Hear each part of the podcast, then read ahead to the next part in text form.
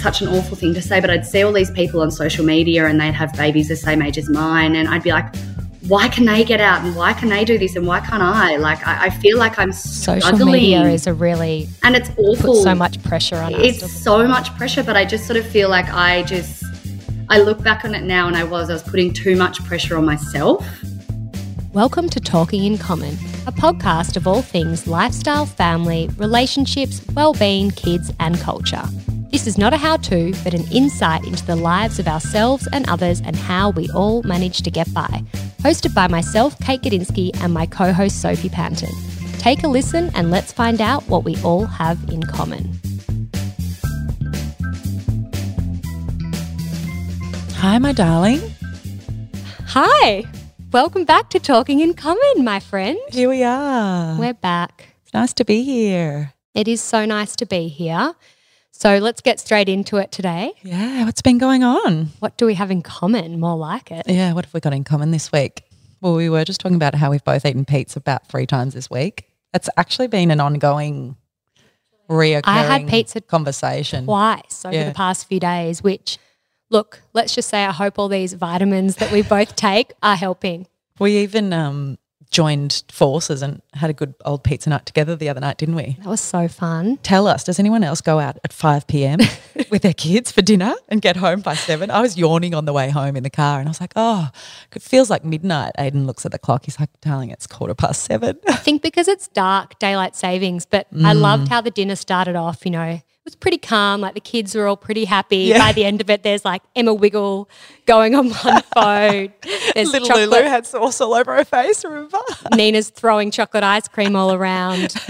Your little honey ate a whole plate of carrots. Yeah. Oh, it's hilarious. Random, but so much fun. so much fun. But anyway, we're here for a really great episode today and we're super excited to share it with you guys. We are super excited, but before we begin today's episode, we just thought we should mention that we will be discussing postnatal depression. This is just a warning in case this triggers anything for you. We will be sharing some resources at the end of the episode where you can get some help in this area.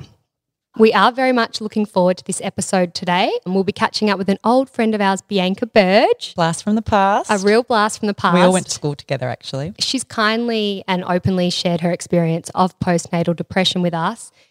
It was actually really interesting talking with Bianca, given that she's a midwife. Mm, I think the additional pressures of feeling like you need to know exactly what to do when you bring a newborn baby home with you and being a trained midwife on top of that can be quite exceptional and she definitely experienced that, didn't she? You know, she talked about, you know, whether it was issues with, you know, her feeding journey or birth expectations or just generally how you feel, you know, after having a newborn baby. And anyway, she really opens up. I can't wait to share it with you all. But before we get into our chat with her, this topic has really got Soph and I thinking a lot about mental and physical health postnatally. When we say postnatal, we don't just mean the weeks or months after giving birth. We're talking about the years, aren't we? Mm, yeah, we are definitely. And I think it's something, it's really important just to be reminded that, you know, it can be really exhausting. It can be tiring. It can be hard. All of the above. all of the above, having children. And I think like one of the things that we've sort of been exploring is this, you know, it is another label, but it's a, it's kind of comforting to know that there is a label on just general day-to-day exhaustion of being a parent as well. And that label is postnatal depletion. One of our girlfriends shared an article with us from the ABC Everyday website, and it was quite interesting. And I sort of hadn't heard the term before. And since then, I've been doing a little bit, bit of research into this, and my God, there's a whole world of explanations. Um, Makes you feel like you're not going crazy, right? yeah, I found it so comforting. And so that's why I think we felt like this was a great opportunity just to mention this here before this episode. But postnatal depletion is more or less a physical and mental deterioration, you know, after childbirth and not caused just by the process of giving birth and breastfeeding and all of that sort of thing, but by the stresses and strains of modern parenthood, which is what we're all experiencing. You know, and things like lack of sleep and hypervigilance. And hypervigilance, for example, is something that I really resonate with because being in like a really alert state a lot of the time, and whether that's trying to protect your child or trying to rush around to be prepared for the next thing or that fight or flight mode as well. Almost Yeah. like you feel like you have to be watching out for any dangers, anything that's going Mm. on, or any cues that they give you of something they may need. it's full on. It's So it's full on. exhausting, and it's it's not only exhausting physically, but it's really exhausting mentally as well. And I think you can experience this much later down the track of your postnatal journey. You know, I think once you've sort of been through like six months, eight months, 12 months, however long it is, without getting a proper night's sleep and, and sort of living in this hypervigilant state, it can be really exhausting and deteriorating. And if you're experiencing something like this, you know, these, this is the reason why.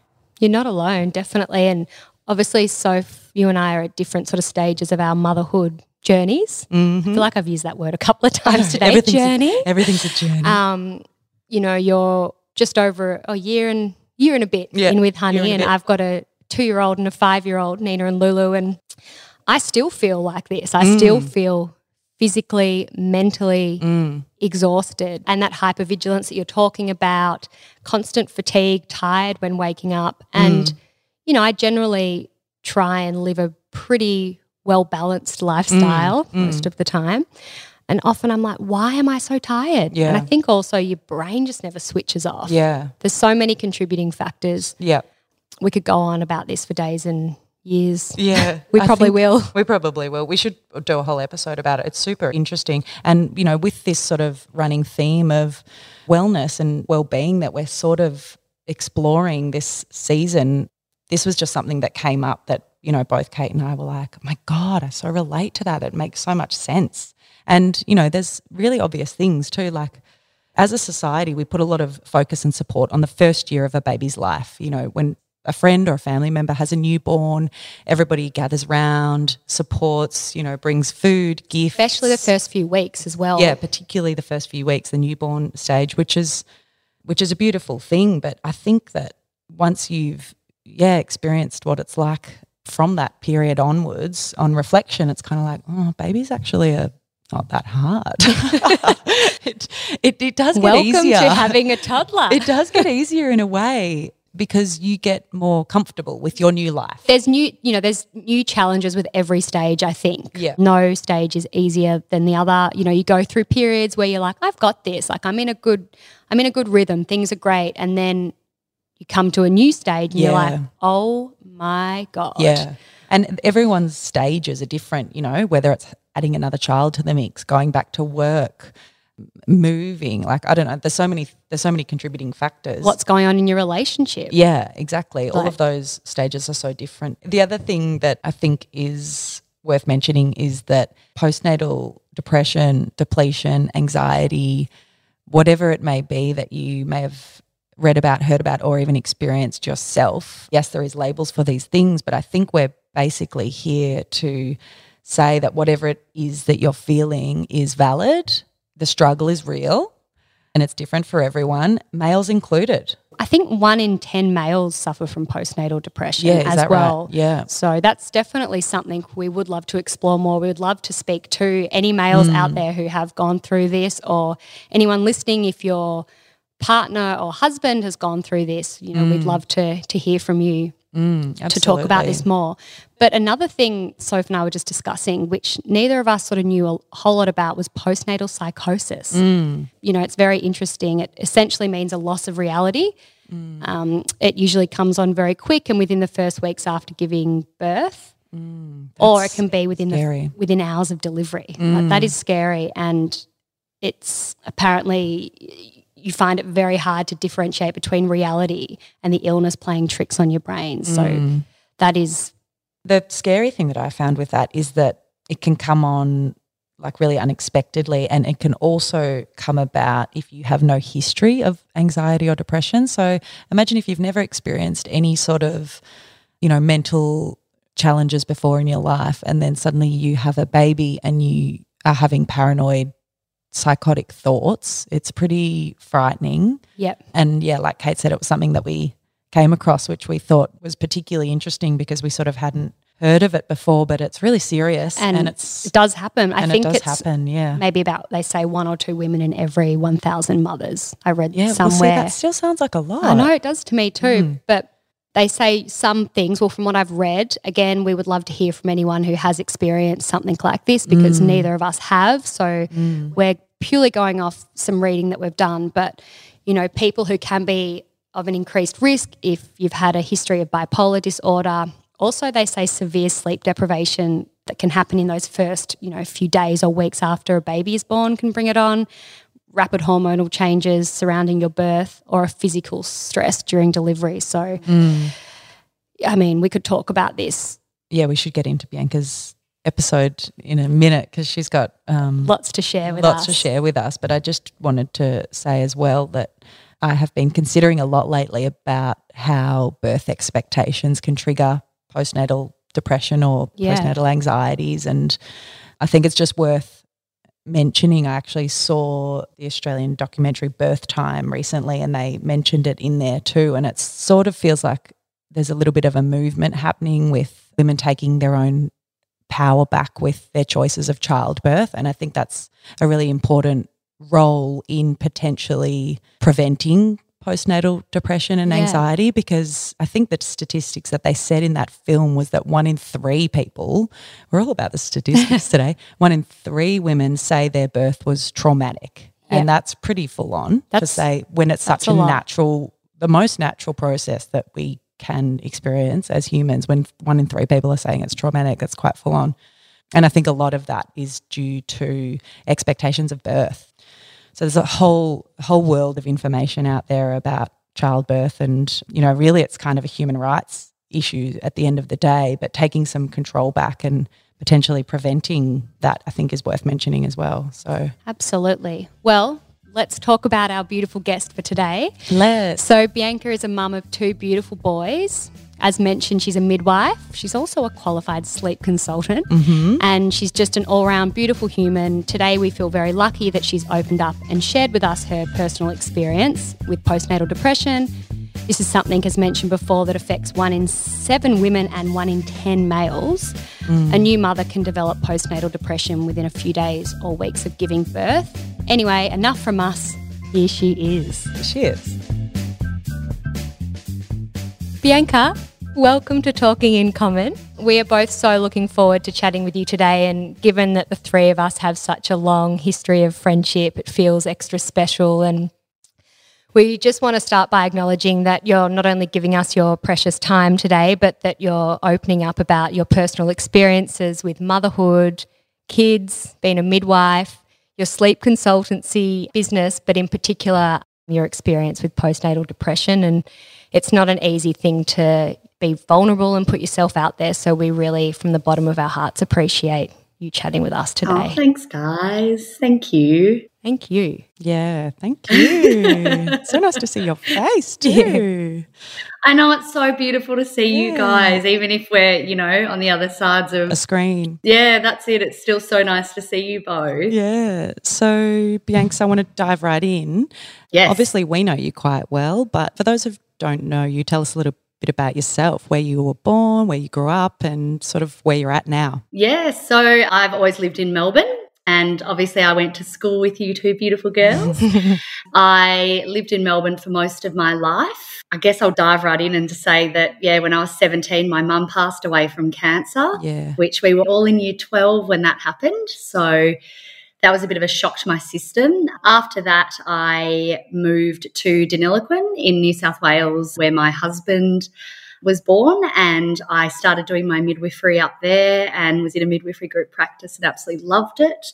When I fell pregnant, I sort of wanted to be closer to my sort of family and I don't know, I just sort of felt a drive to come back to my sort of dad and sister. So we picked up and moved our family down the coast and I started doing my mid down here and I fell pregnant with my first little boy. His name's Oscar. And then a few years later, I fell pregnant with my second little boy, Hugo. And since then, I've just been sort of doing my midwifery and I've now started my sleep consulting business. Yeah, that's pretty much me in a nutshell. Yeah, nice summary. Amazing. Thanks. so, can we go back a little bit to your motherhood journey and where it all began? So, tell us a little bit about this time for you. Ever since I have been little, I've always wanted to have a baby. I have just always been in love with babies. So I think that's also what drove me to being a midwife. So when Pete and I got married, I was literally like, that's it, we're having a baby, we're we're starting straight away and he was really keen to as well so um, we were very lucky it didn't take us long to fall pregnant i think we were sort of pregnant about six months so that was pretty good and had a pretty good pregnancy. At the end of my pregnancy, I ended up having preeclampsia, which is just basically high blood pressure in pregnancy.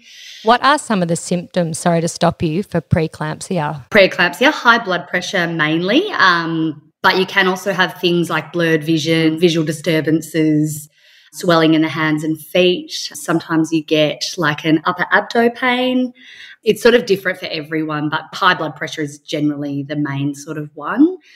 So I didn't sort of have a straightforward labour or delivery, which I call the midwife's curse. It was all very all over the shop and ended up in an emergency Caesar and really struggled with breastfeeding, which I've listened to your podcast before about the breastfeeding and bottle feeding and stuff. And it just, oh my God, it related. Like, I just, it resonated so much with me. Like, I was literally in tears listening to it. Yeah. I I'm glad you're listening. I love so it. When you, when you, know, but when you struggle, that's okay.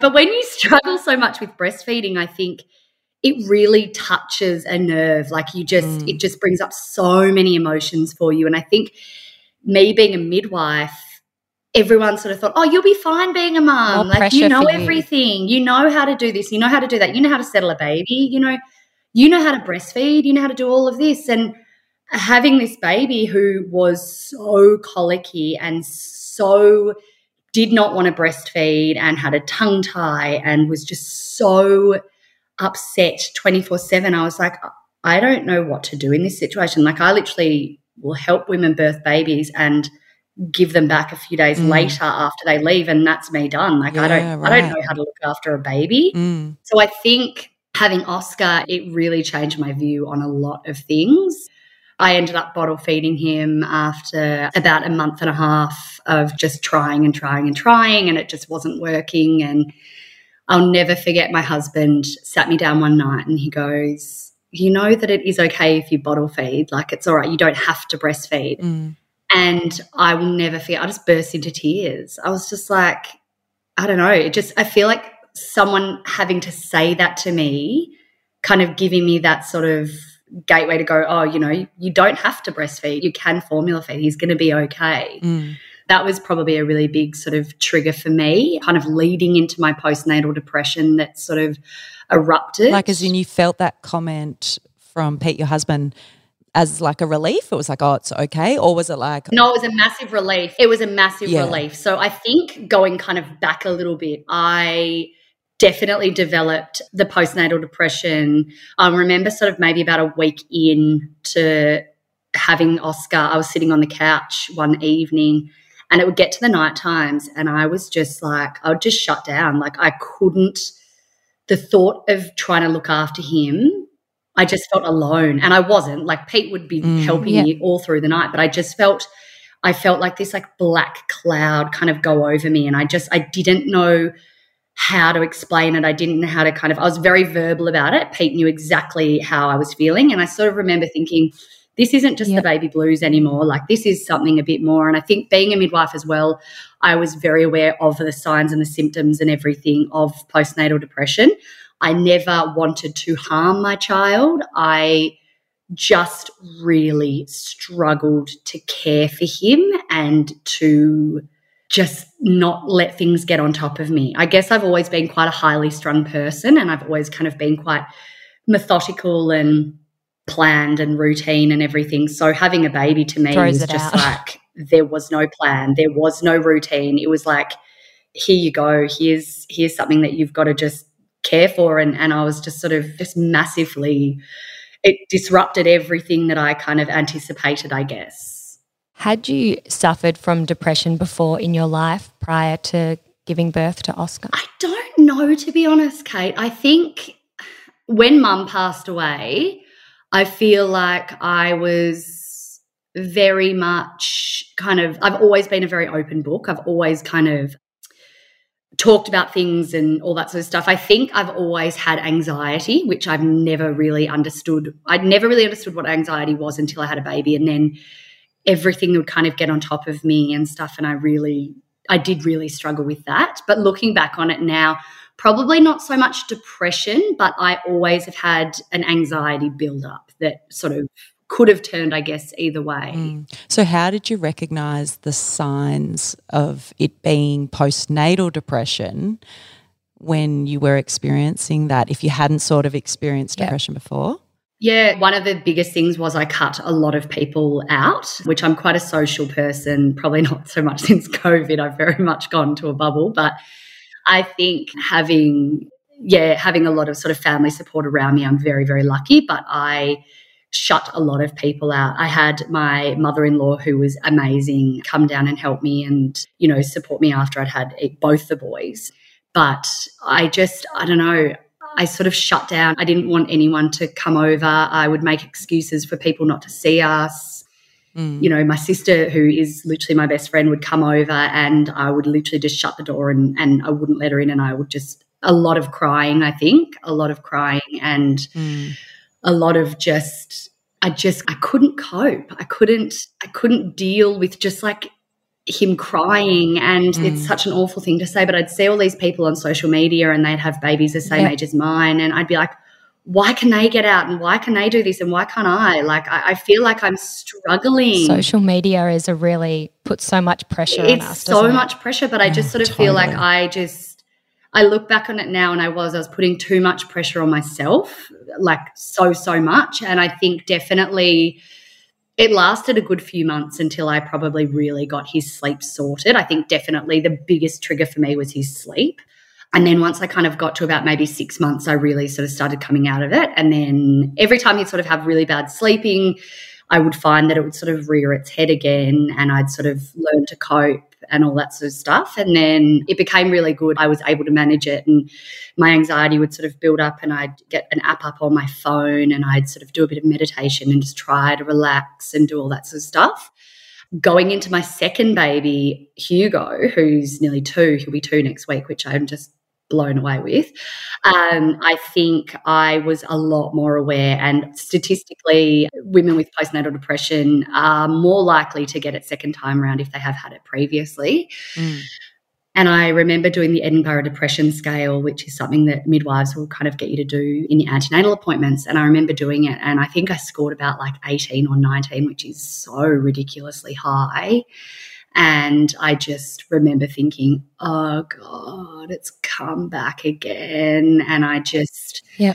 I didn't feel as kind of, I guess, scared of what it was sort of doing to me this time around. But I think definitely I was a lot more anxious because obviously I had a one and a half year old at that stage with a newborn. And I was thinking, I, I'm so petrified that I'm not going to be able to care for the boys. Like, and I don't want them to see me crying and in a mess mm. and in a ball. Like it scared them enough as it did. I think that really sort of frightened me. But I mean, my husband was incredible and he took some time off work. My mother in law would come down from Deniliquin. Dad would come over. My sister would come over. I didn't shut mm. as many people out the second time round, but I definitely feel like it was definitely prevalent. It was a, it was still really, really there. Mm. Back to when you just had Oscar. How did you go about reaching out and where did you reach out to get some help when you realized that it was postnatal depression? It sounds awful, but I think I was too proud. I felt again, being a midwife, being a healthcare professional, I was very kind of like, no, no, I can do this myself. Like, I'm fine. I don't want help. In a way, I sort of I knew that I mm. had postnatal depression, but I feel like saying it was yeah it was scary it was scary to say like i have postnatal depression. It was like i feel like i have failed. And knowing it now i haven't. And it's not something to feel like a failure about but i think you know it is it's such a stigma and it's such a women don't like to say that they have it yeah i guess in terms of who did i talk to first time around definitely it was mainly i did have a um a sort of psychologist that I was seeing that I sort of spoke to on the phone. In the end, but I didn't really engage too much. I sort of felt a little bit like I could cope on my own with sort of family and friends. Yeah. But when it did start to get a little bit worse, I did start to engage with her a lot more. It's all about the support network around you. It really it? is. And tapping into that when you when you need to. A hundred percent. Yeah, definitely. Yeah. So you mentioned before a little bit about your birth with Oscar and that it was a bit of a traumatic experience, ending in an emergency Caesar, et cetera, et cetera. Yeah. Kate and I have been talking a bit recently about the expectations we put on ourselves these days with birth, childbirth, and how you should try and do it naturally. You should have a plan. You could do calm birthing or hypnobirthing and, you know, read all the books, be a birthing goddess and yeah, do it with no yeah. drugs and no intervention. And, And your birth will be the complete opposite to what you've hoped for generally. Yeah. Or even the opposite, you know, maybe you choose to be more ignorant and just go in there and be like, I'm going to be looked after medically and I don't need Yeah. to know anything. Whatever your path is, there's pressures. There's definitely pressures. And we sort of feel like that can trigger anxiety or postnatal depression. Do you feel like that played a- role for you? Uh, It's really funny that you say that because I actually, every time I thought of my birth, giving birth to Oscar, and I don't know if it's just the like me being cynical or just me being a realist, like with Oscar, all I would see was myself going in for an emergency Caesar. I could never see myself having a normal birth. It was really weird. Every time, from very even when I first fell pregnant, I would think about it and I could never see myself giving birth. Like, You knew. yeah, I just, Your mother intuition was already. yeah, and whether that's sort of, you know, I guess like, you know, put You manifested it or for me. Yeah, I don't know. But I mean, look, I was 37 weeks and five days when I ended up giving birth to him because my blood pressure just went too high. And my incredible obstetrician was sort of just like, you know what, like, we're just going to go for it. And I had my utmost trust in him. And I guess to a point, he did with me. Like, he was incredible with me. Like, he would still want to sort of know how I felt and if he wanted to go that way. But I definitely sort of I feel like when you're kind of enlisting that help, you kind of you do want to have some sort of faith in the in the system and the process. So, what made you want to be a midwife? Still to this day, like I just I love I love babies. I love the connection that you form with families. I love being a part of like one of the most incredible moments of their life. And yeah, I just I love being around people and I always have. But to be a part of such an incredible moment in someone's life is such a privilege to me. It really just yeah, it just makes me beam. Mm, mm. Yeah, I just love it. I love it. I wish you were there as one of my Yeah, midwives. seriously. You'd be amazing. You'd be such a beautiful, you've got such a warm, know. like Oh, beautiful thank you. soul. You'd be so lovely to have around, I reckon. It's yeah, it's a pretty special career to kind of have. Um, I don't feel like I'll ever kind of give it up. I really do. I really do love it. I honestly can tell your face is lit up, glowing. your, your voice has changed. Amazing. So, was there much emphasis on postnatal depression in your midwifery education and training? Yeah, there was definitely. I think I'd seen it a fair bit with a lot of mums as well. So I kind of, I sort of knew really, apart from obviously being educated, and I sort of, you can tell when someone's really not coping, whether they want to admit it or not. I really feel like people, you can tell if someone's got it. Yeah. And I, yeah, I, I don't know. I guess, I guess yes. So, what tips would you like? You just mentioned that you can sort of tell if someone's got it. I mean, probably partly because of your education, but more so because you've experienced it yourself. What tips or advice would you give to someone who is experiencing the early signs of postnatal depression? I think the biggest thing is to just talk to someone and just to know that it's not something that you should be embarrassed about. There are so many people that are going through it, and you know, they may put on a brave face, but it is so important, I feel, to normalize it and to say that, you know, doesn't discriminate. Mm. Like it can literally be any single person. There are that many celebrities that are now coming out and saying that they have it or had it. And I think that's really good. I feel like, you know, that is normalizing it Yeah. and making it Yeah. that it is something that we need to be aware of and we need to look after our mums and our dads. Like when I was going through postnatal depression, like I had to, you know, like looking at my husband now, looking back on it, for him to see me like that, that would have been impossibly hard mm. for him. Like he would have hated it. Like mm. it's not enjoyable. And it's, I feel like the biggest thing is to talk to someone. And for the people who are lucky enough to have family around, like really try and engage with them and try and take some time for yourself and allow your family to help you or your friends to help you. And when they come over, just take the baby and let you get a few hours mm. sleep. Mm. And if you need to kind of get in touch with a healthcare professional or something, do. It's not something that you should be ashamed about at all. We've been talking about the dads. Yeah, haven't so we?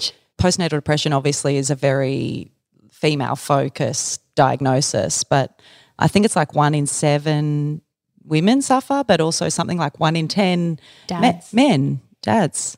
So it's almost just as common for guys to get it. And that's certainly not something that's spoken about. So, the, oh God, no, no, no, definitely not. Can we talk about your gorgeous husband, Pete, for a second? Yes, oh, love him. So beautiful. so, what impact has having children sort of had on your relationship? You know, good or bad?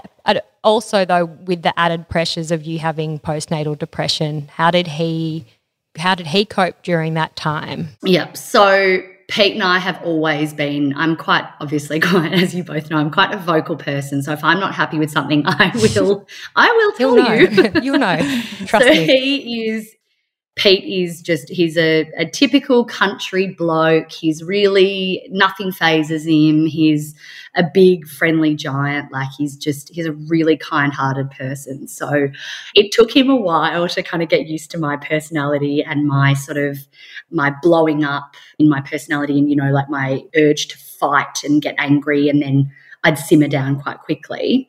But then I think when I sort of got postnatal depression and he saw me struggling so much and he saw me struggling with the feeding, I think he felt quite helpless. I think he really wanted to help me, but he didn't know how to. So he would, he'd always just take Oscar and, and just go off and go for a walk and kind of, you know, let me have a few minutes to myself. Or he would just call my sister and get her to come over. Because sometimes the only way that I would be sort of rational was if my sister would kind of tell it to me straight. But he'd do lots of beautiful things. Like I'll never forget. I was actually thinking about this the other day. He got me this beautiful sort of spa retreat thing and just put it in front of me one day and said, you know, go off and do it. Bless him. I still actually haven't you I oh, still oh, haven't oh, really? Bianca. I really need to. It's probably I really, I really now. need to. Yeah, no, it probably would have expired by now. I'll blame COVID. Aww. But no, he has been my absolute rock. There's absolutely no way I could have gotten through without him in any of the few years. Kids are really tough on a relationship.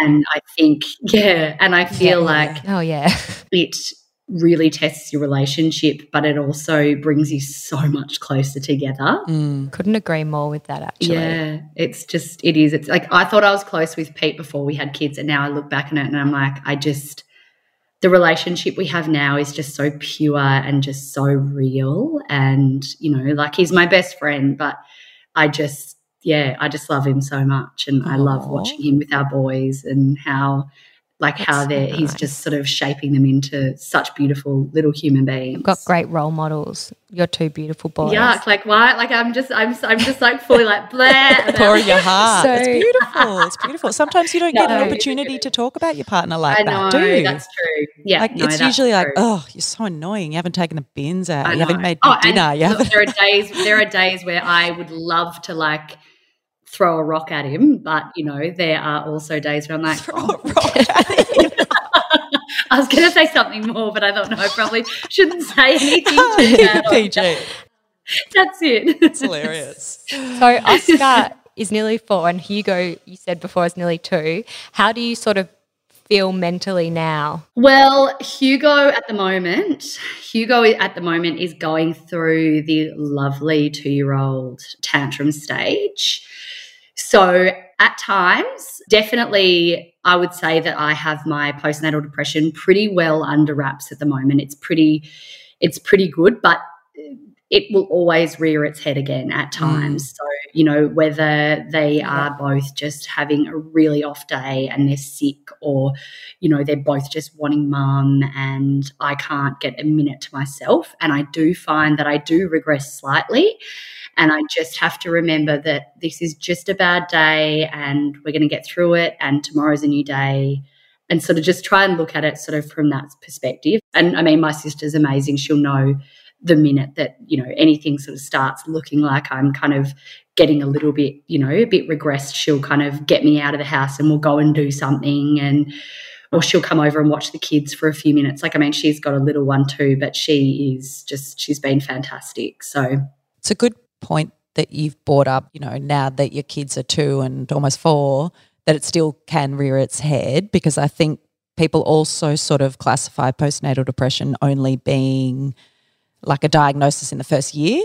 But some people might get it three years down the track and find it hard to diagnose that that's what it might be. But yeah, definitely. Yeah, I totally agree. And as I said, like, my postnatal depression is definitely triggered a lot by when my kids, if they're playing up or if they're not sleeping well. Mm. So I definitely, I think that's really what brought me towards wanting to do, to sort of train to be a sleep consultant because I really, sleep for me is severely important. And I feel like if we're sleep deprived, it's a form of torture. Like it's seriously. Oh my God, I couldn't agree more. Yeah. And I just think like with you know, with wanting to become a sleep consultant, it was to help families and to help mums who so many of my clients have had or have postnatal depression or anxiety or, you know, build up of just stress. And I want to help them relieve that. Like, I don't, apart from me being a midwife and wanting to help people, I feel like it's just in my,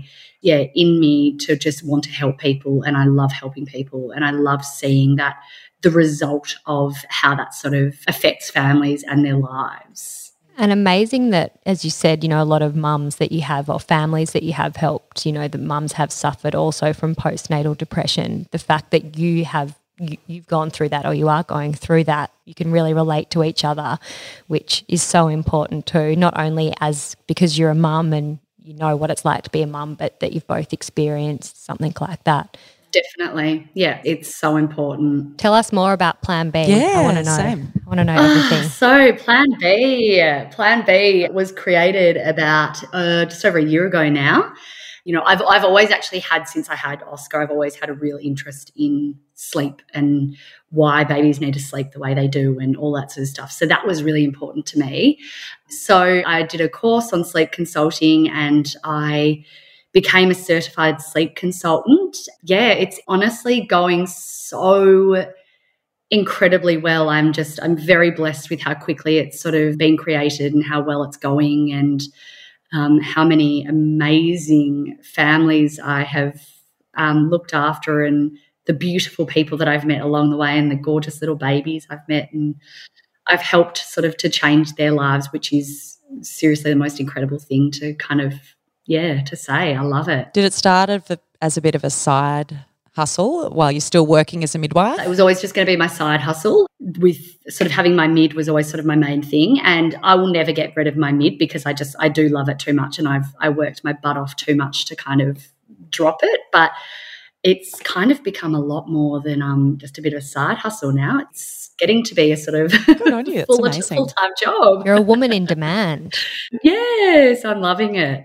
I can imagine also with your background as a midwife, you know, if someone was to have you as their sleep consultant, it'd be so great because you've got so much extra knowledge that you can also give them because you know about feeding and you know you know about a lot of stuff. Yeah, so. and I feel like that is definitely one of the highlights of me being a sleep consultant is that I am also a registered midwife mm. and that I'm obviously not doing the techniques that I do to ever harm a baby. It's not that's not the way I sort of and you're probably thinking about their babies when you're not there with them. You know, how are they sleeping tonight? Has this technique worked? Is the mum okay? Is the dad okay? You know? That's it. It is. It's, it is really upsetting. And then you get these like SOS messages and you're just like, you're trying to sort of juggle everything and it gets really, really really intense because you just want to help them so much. So that's why mm. I'm I'm extremely dedicated when it comes to it because I want to see these results for these families. I don't care about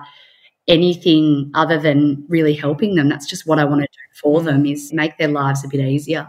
Do you find it a bit therapeutic for you and your past experiences with your baby sleeping and your postnatal depression? Yeah. If I had anyone that was this dedicated as what I try to be, I really feel like I feel like I probably would have been on top of it a bit more with my mm. the postnatal depression because as I said, you know, sleep for me was the biggest trigger.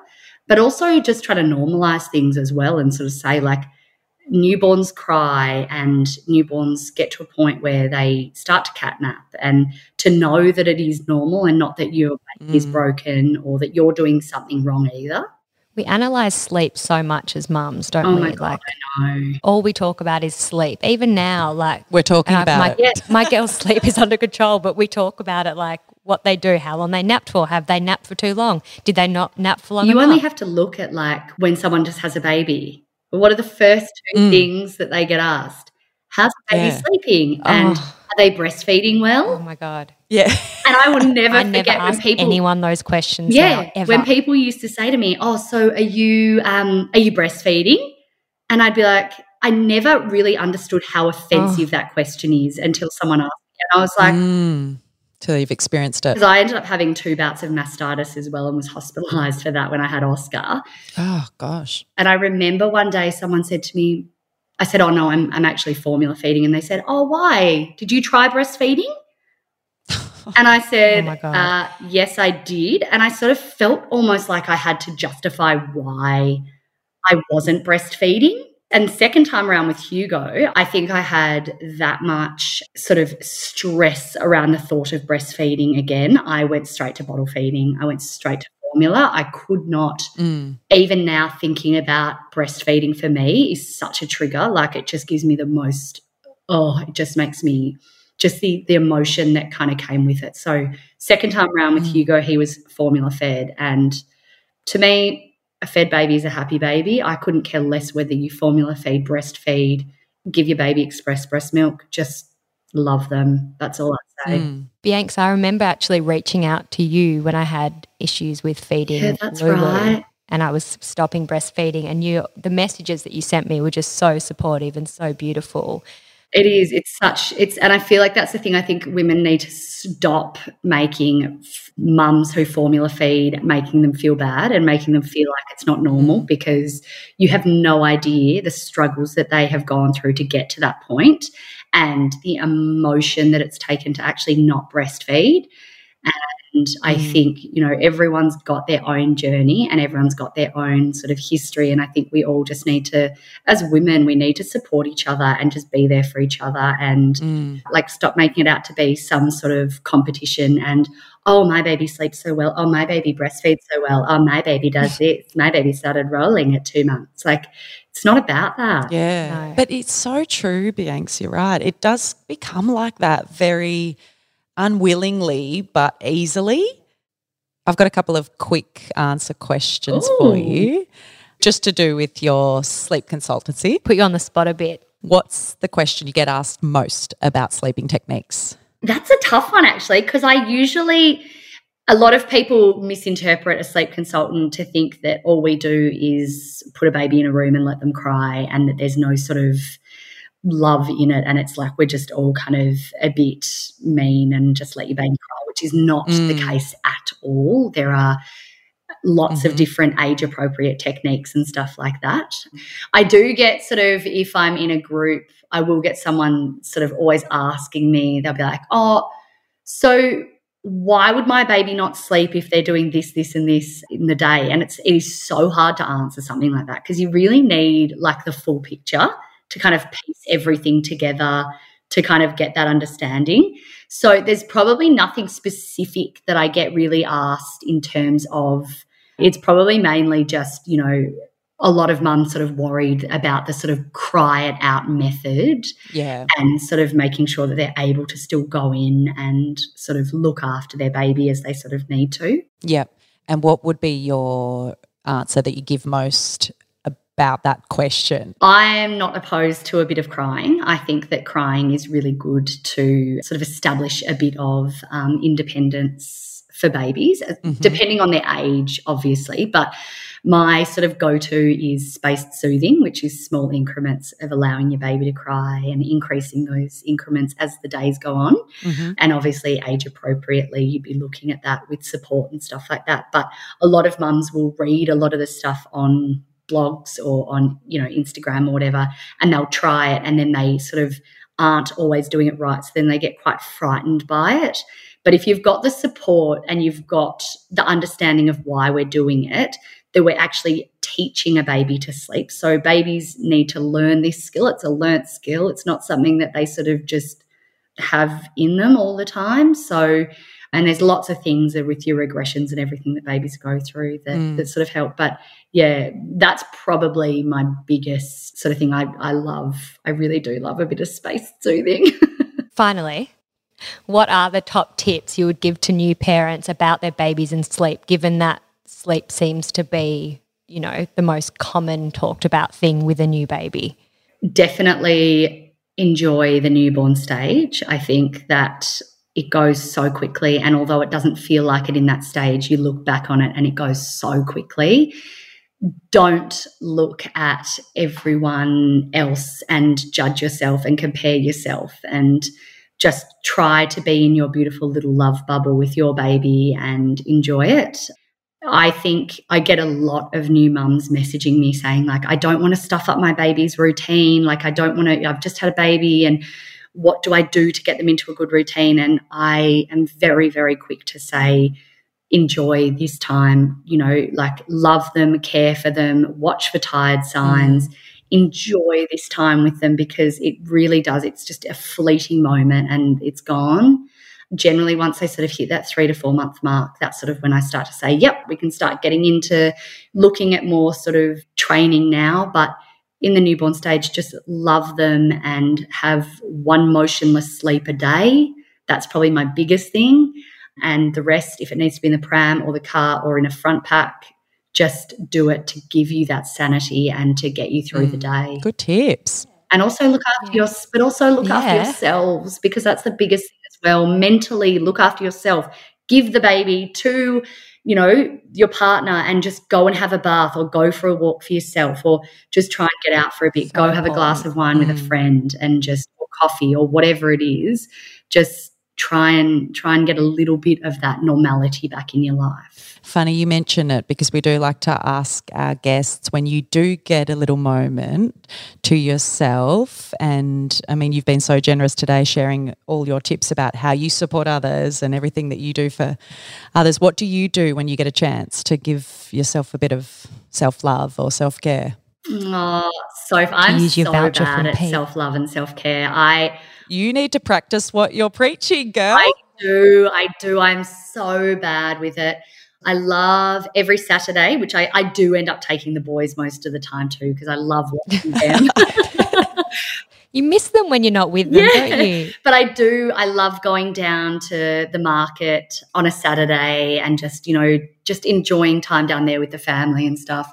Actually, no, I do. I do Pilates twice a week now, so that's really something I do enjoy for myself mm. and just kind of getting out and trying to have dinner with friends when we can and all that sort of stuff and going over and having a wine with a friend and just trying to you know debrief if i'm not feeling too crash hot or if if life has just kind of gotten on top of me Mm. But I do, I definitely do need to practice what I preach a bit more. I'm pretty bad at it. I imagine you tell women every day, take care of yourself. I know, but we never, we Take never do, do we? Out. We never say, you know, we, we always say these things and never do them ourselves, you know, mm. sleep when your baby sleeps, like all yeah. that sort of stuff. And then, and then you're wide awake watching. I know, them. sleep when your baby I know, sleeps. I know. I've got shit and then it's like, like, clean when your baby cleans, iron when your baby irons.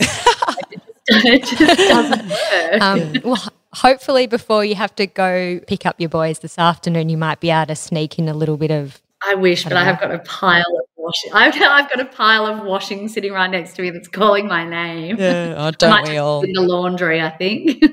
yeah. Oh, Bianx, thank you so much. This has been no, amazing chatting with you. Thank you guys so much. It's such a beautiful thing that you guys are doing. And, you know, thank you so much for allowing me to come on and, and talking about my journey and trying to normalize it a bit more. Mm, no, good on you for talking about it. I actually just want to thank you because um, it actually has reassured me a little bit just having the conversation with you because I definitely suffer from a bit of anxiety and definitely was triggered a lot by it with a newborn. Yeah. And when you said earlier about when the nights would come, you just sort of would shut off. And when it got to late afternoons for me in those first few weeks, that was a real trigger for my anxiety. And then I just wouldn't sleep all night. I mean, let alone getting up and feeding the baby all the time. Yeah. But when I wasn't feeding the baby, I was just like riddled with anxiety and stress about sleeping and I just couldn't cope. And it was really hard. So It is. just it by is. you mentioning that really small thing made me feel more comfortable Oh, with good. my so experience. So, both. yeah, I'm so glad. mm, so good on you for sharing. Thank and we you, thank my you. You're awesome. Thank you. You guys are awesome.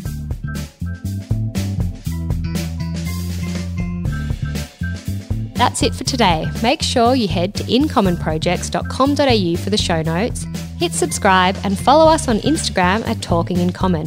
Or check out our Facebook page, which is also Talking in Common. If you think you may be experiencing signs of postnatal depression, you can head to beyondblue.org.au or panda.org.au where you can find more information on where to reach out for some help. Have a lovely day, and as always, thanks for listening.